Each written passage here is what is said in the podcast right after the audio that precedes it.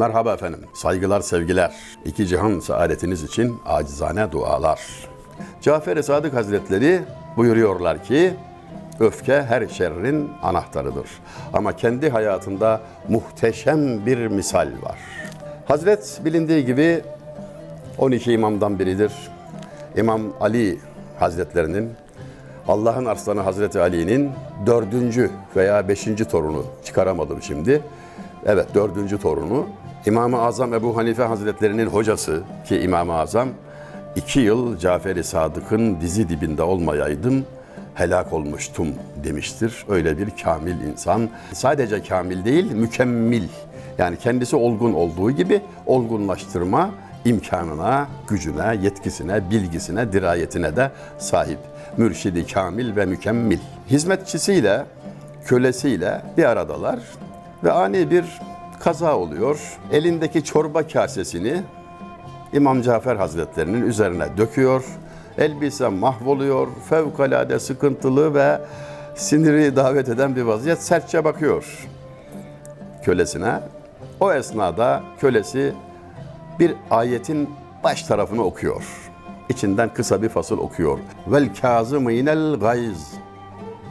Öfkelerini yutanlar. Ali İmran suresinde bir ayeti kerime cennetliklerin hallerini, sıfatlarını, ahlaklarını e, tasvir ediyor ard arda kısa kısa cümlelerle aynı ayeti kerime içinde. Bir kısmı bu. Bunu söylüyor köle. Diyor ki öfkelerini yutanlar övülüyor efendim. Hazret hemen frene basıyor. Öyle ya Hazreti Ali'nin torunudur. Yani hasmını yere yatırıp da kılıcı havaya kaldırdığı halde yüzüne tükürdü diye araya ben girdim, araya nefis girdi diye kılıcı indiren Hazreti Ali o. o Esedullahül Galip, Allah'ın arslanı. Onun torunu. Ahlakı da aynen dedesi gibi tabii. Öfkemi yuttum dedi. Tebessüm etti. Devam ediyor köle bu defa. Aynı ayeti kerimeye. Oradan devam ediyor. Vel afine anin nas. İnsanları affederler. Yani yumuşaklık ve öfkeyi yutmak yetmedi şimdi. Affeder. Affettim diyor. O merhaleyi de geçiyor. Fakat üçüncü adım diyor ki vallahu yuhibbul muhsinin. Allah ihsan edenleri sever. Seni azat ettim diyor. Hürriyetini verdim diyor. Al şu bin dinarı da diyor, hayatını tanzim et. Verdiği para bir servet. Yani kabahat işlediği halde hem öfke yutuluyor, hem affa kavuşuyor, hem hürriyetine kavuşuyor ve bir minik servetinde sahibi oluyor. Şimdi tay hatemleri sirkatle olmuş namdar. Pay o tay hatem o hatem himmet ol himmet değil.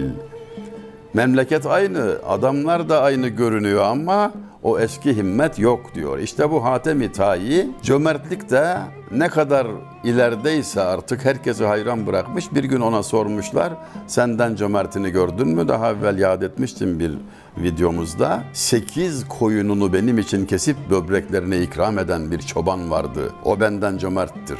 İşi bilen birisi, hadiseyi çok iyi hatırlayan birisi. E siz de ona şu kadar yüz koyun verdiniz. Sekize karşı bilmem kaç yüz. Neden o daha cömert?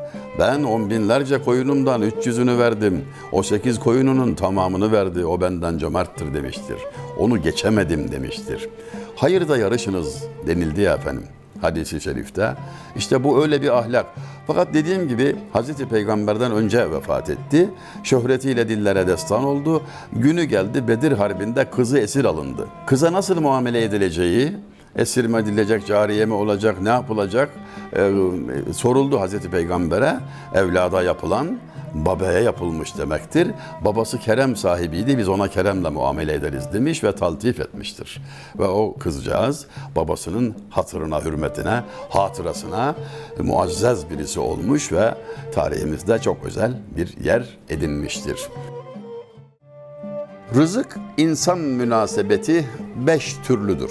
Senaullah Osman Dehlevi isimli bir alimin İrşadu Talibin isimli muhteşem eserinden yeri gelmişken bu hususu nakletmek istiyorum. İşte geldik gidiyoruz. Bu kadar önemli bir bilgiyi de takipçilerimizden gizlemeyelim. Rızıkla insan münasebeti beş çeşittir diyor.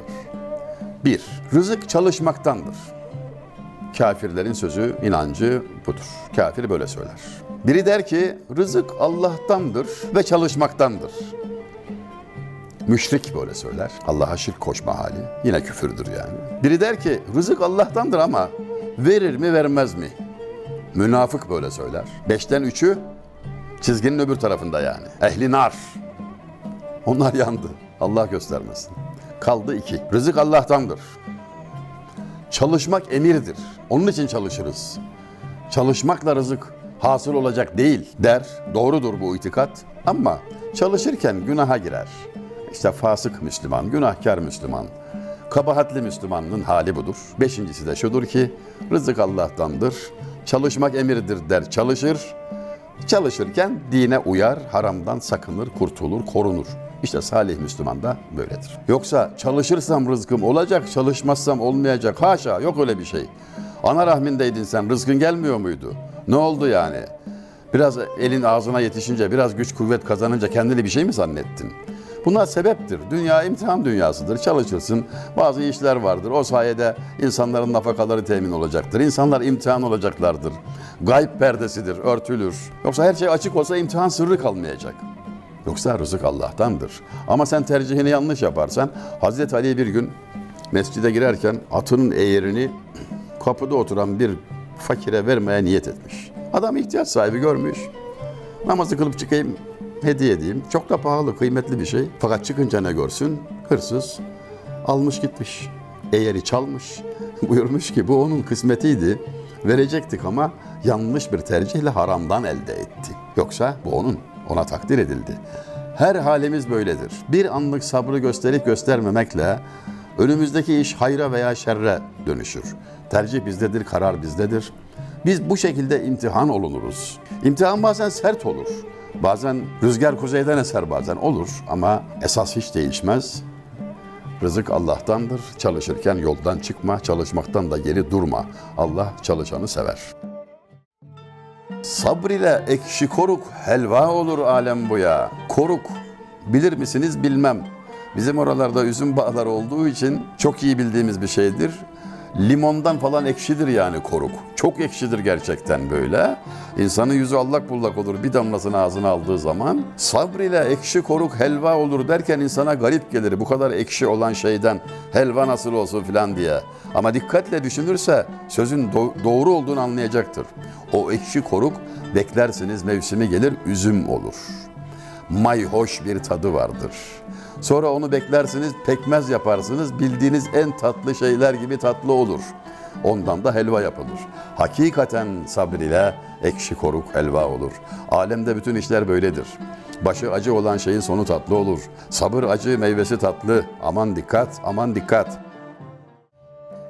Ashab-ı kiramdan çok yaşlı bir zat var idi. Kendini gizlerdi. Sahabi olduğunu söylemezdi kimselere.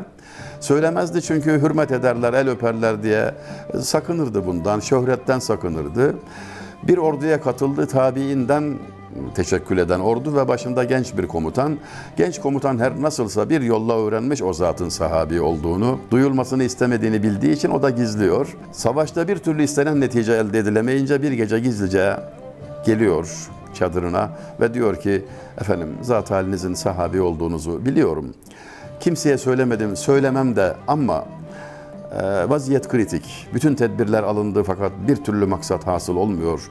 Duaya kaldı bu iş besbelli ve nasıl dua edileceğini elbette işimizde en iyi siz bilirsiniz. Resulullah'ın dizi dibinde yetiştiniz, onun talebesisiniz. Allah rızası için nasıl ediliyorsa öyle dua edin. Bu iş bitsin. Yoksa yarın bu iş bitmezse sahabi olduğunuzu ilan edeceğim diyerek tehdit eder.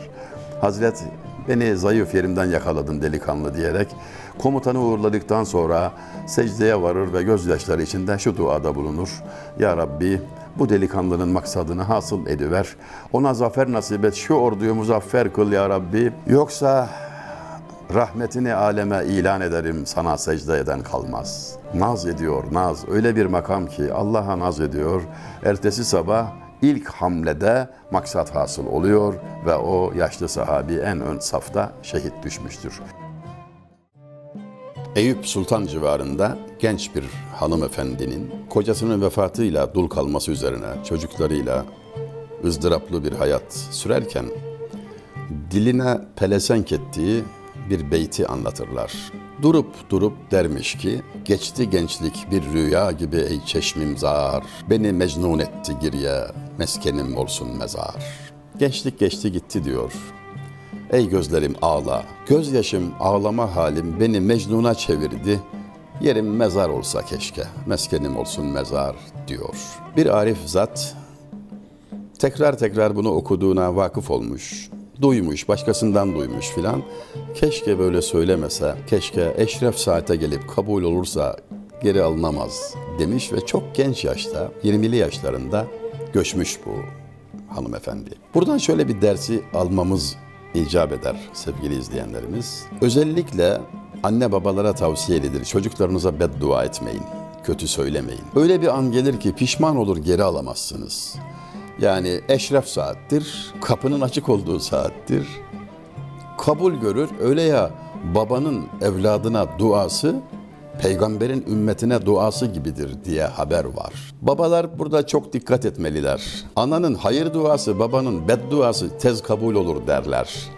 Yani anne bazen kötü şeyler söyleyebilir, hızlı ve hissi, hissine mağlup olur, duygu ile söyler, duygu, duygusuna mağlup olarak söyler. Olur ki o dil ucundandır falan ama baba ah der bir beddua eder, hakikaten artık bıçak kemiğe dayanınca eder onu. Allah göstermesin. Annenin ise hayır duası yani memnun olur, hoşnut olur, gönlü alınır da hayır dua ederse o çabuk kabul olur derler. O yüzden evlat olanlara işaret anne babalarının dualarına dikkat kesilsinler. Anne babalara tavsiye de pişman olacakları sözü ağızlarına almasınlar.